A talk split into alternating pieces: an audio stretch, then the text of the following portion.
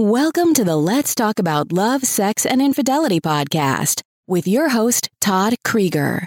Todd has over 35 years of experience working with thousands of couples as a licensed therapist in his private practice. Todd shares his insights on this show. It's never too early to divorce proof your marriage or too late to heal yourselves and have the relationship you truly want. Hi, everybody. This is Todd Creager.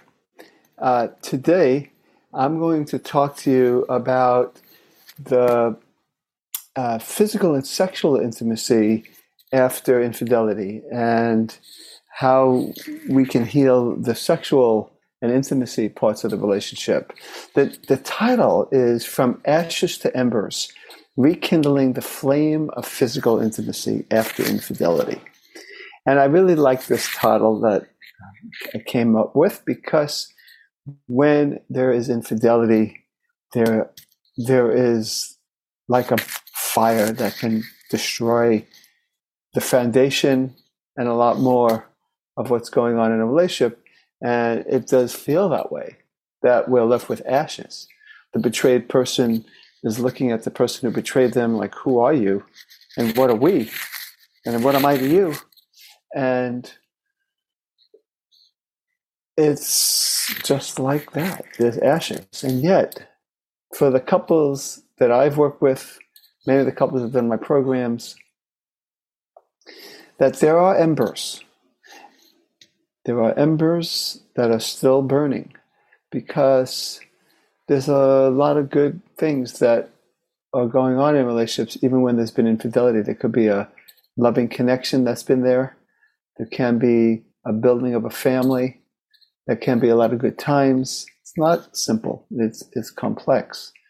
And so the question is, at least for those couples who decide to stay together and learn how to heal and hopefully thrive after the discovery of infidelity, how do we fan the embers? How do we get to rekindling this flame of physical intimacy after infidelity has been discovered? So there's no question that there's an impact that infidelity has on physical and sexual intimacy. Actually, for some couples, definitely not all, the immediate effects after the discovery of infidelity is actually an increase in um, the, the sexual intimacy. Not always, but for some couples, there's an increase. And why is that? And I would theorize that there's probably anxiety, there's fear, and there's uh, more intensity of emotion, which could bleed into our sexual energy. There's also the fear of loss that makes us want to come together, both on the part of the betrayed person as well as the person who did the betrayal. That loss, that fear of loss, that sense of we're in trouble can oftentimes lead to more of a getting together, the two of us, uh, uh, before the reality sets in fully. Uh, now, for some couples, though, that's not what happens. I would call that period a period of temporary limerence. you know, when there's this raw sexual energy.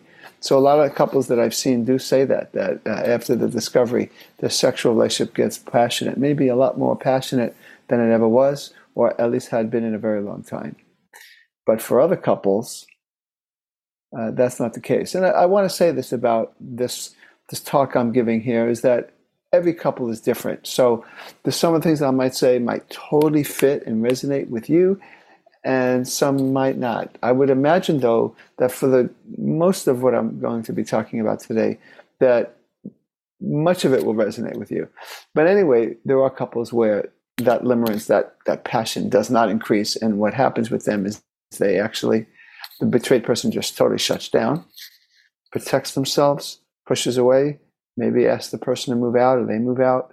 Those, all those kinds of things can happen too. And in, in the, um, in terms of the couples where there's a temporary increase of passion, it, I say it's temporary because it oftentimes, and actually I can't remember a time when it lasted, because what happens is reality sets in, and the pain, the betrayal that the betrayed person feels, the hurt, the anger, the mixed feelings should I stay, should I go? All that starts to come up after the shock wears off, after um, they have maybe had that period of what we call limerence together, and then they shut down. So for some couples, the shutdown is immediate. For some uh, couples, there's this increase of libido and connection and passion, and then it shuts down. But ultimately, things change. They because ultimately, couples, each partner, they can't get away from the truth of what's going on, and they have to deal with the pain. I'll talk a little bit later about uh, as we, as couples who do take the steps to heal from infidelity, that how their healing and their growth can impact physical intimacy and affection and sexuality in positive ways. But the temporary thing can look something like either the total, the immediate shutdown or this excitement and then shutting down. The key, that what I want to talk about here is the power of open communication and vulnerability and how that is probably the initial and maybe most important primary thing that can reignite the spark of a couple who's going through this kind of a crisis. Open communication, the ability to express oneself, and of course, no secrets, being transparent. As that continues, the person who's betrayed might begin him or herself themselves to to be more vulnerable. And vulnerability is important in committed relationships for sexuality to happen. For a couple to have long term passion, there has to be vulnerability. And after the discovery of infidelity, there are oftentimes, and I, this is a terrible thing, infidelity. I've said this many times. It's really very hurtful, very destructive. At the same time, this crisis can sometimes become fuel for courage for having more open communication and for being more vulnerable because the person who betrayed is now exposed. You know, there's a shadow side of them that maybe the the partner didn't see before, and now is confronted with this part of this person that cheated, and now the person who betrayed, it, it's like their stuff's out in the open. They're acting out parts, their younger parts, whatever we want to say that contributes to this acting out, is now out in the open. Things don't look as polished and wonderful as they did before. At the same time, the betrayed person who has been so traumatized can show their ugly parts. I would say ugly, that's a bad word. Why did I say that? Their less than together parts. Uh, it might seem ugly to the person, but I, I, don't look at it that way. I actually, that's why I didn't like that I used that word. Um, they're human parts. There's the parts that were devastated, that was hurt, that's angry, that doesn't want to be so forgiving and loving, that wants to be destructive, that wants to hurt. You know, the, all these parts oftentimes come out in uh, post discovery of the infidelity. And as tough as that is, if a couple can stay with it and recognize the power of this open communication and this vulnerability as their shadow sides are exposed and they can stay connected, it can begin a process of building trust and reigniting the spark because one of the things that happens with people sexually is when they can be who they are, when they're free to be more of who they are, it does act like an aphrodisiac. Now, I'm not saying this happens quickly, but it could happen slowly.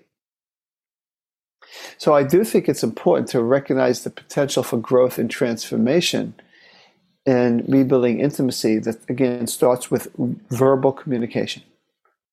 Verbal communication, nonverbal openness, looking at each other, literally opening their hearts. I say literally because sometimes you, you could actually feel it. When I work with couples, I help them focus on that area. And of course, there might be pain in this area, and pain in the belly area, pain and you know anger. uh, but what we're really trying to do is help them connect more openly, more vulnerably. The other word I want to bring into it is depth. There's a certain depth of communication verbally that can happen post discovery of the infidelity where uh, because of these shadow sides they've been exposed and there's there there in order to stay connected during these times it forces each person to go deeper to not live on the surface they're not they, they can't they can't make sure everything is good because things are such in disarray that uh, that it, it, it's like forcing the the the the nutshell to open up. And when it opens up you start to see the softness the rawness and the depth the depth of desire to maybe be together despite the pain the depth of pain the depth of fear and to be able to stay with each other. That is the key. It's very difficult to do this without a therapist. That's what I do. There's also um, programs such as the one that, um, well, if you're listening to this, it's either out or coming out, which is healing infidelity from the inside out. Uh, these are these programs, as well as my own therapy, and coaching is um, sometimes instrumental to help people stay courageous and stay open when there might be parts of them that want to disengage. And as the person grows uh, uh, depth, uh, more deeply in communication, there's a concurrent opening in one's body that I've seen happen with couples.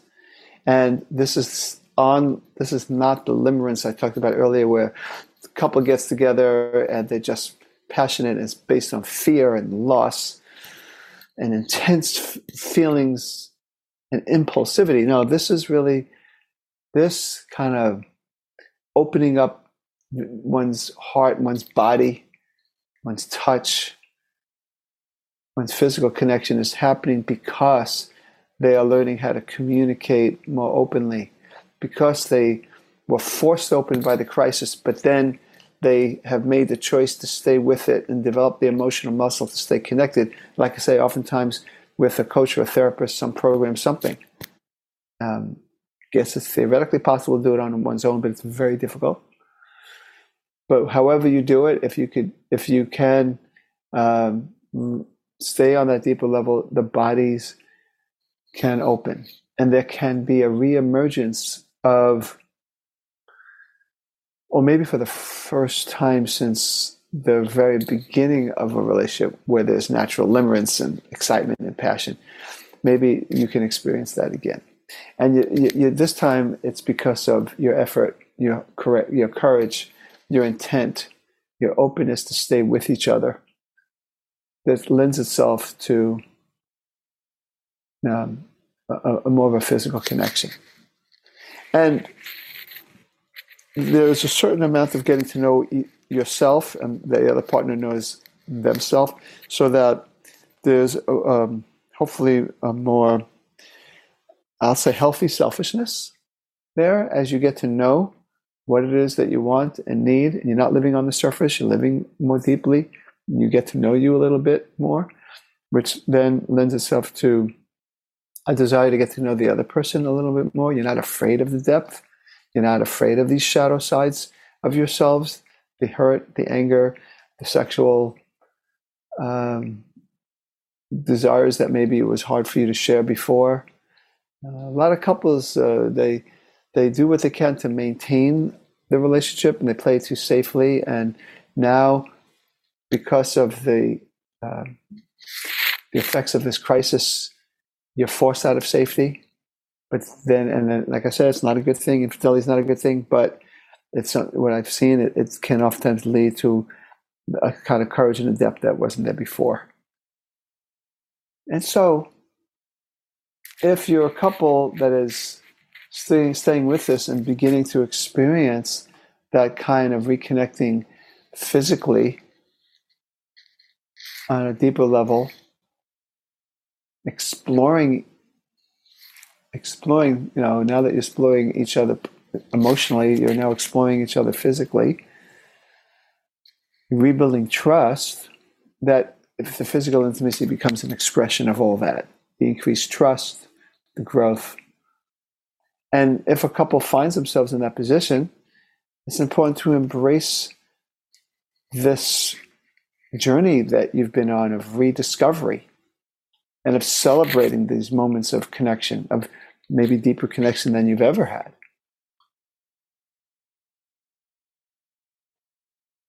I'm someone who's seen couples go from such a state of disarray through working their way towards each other slowly to becoming partners in pain.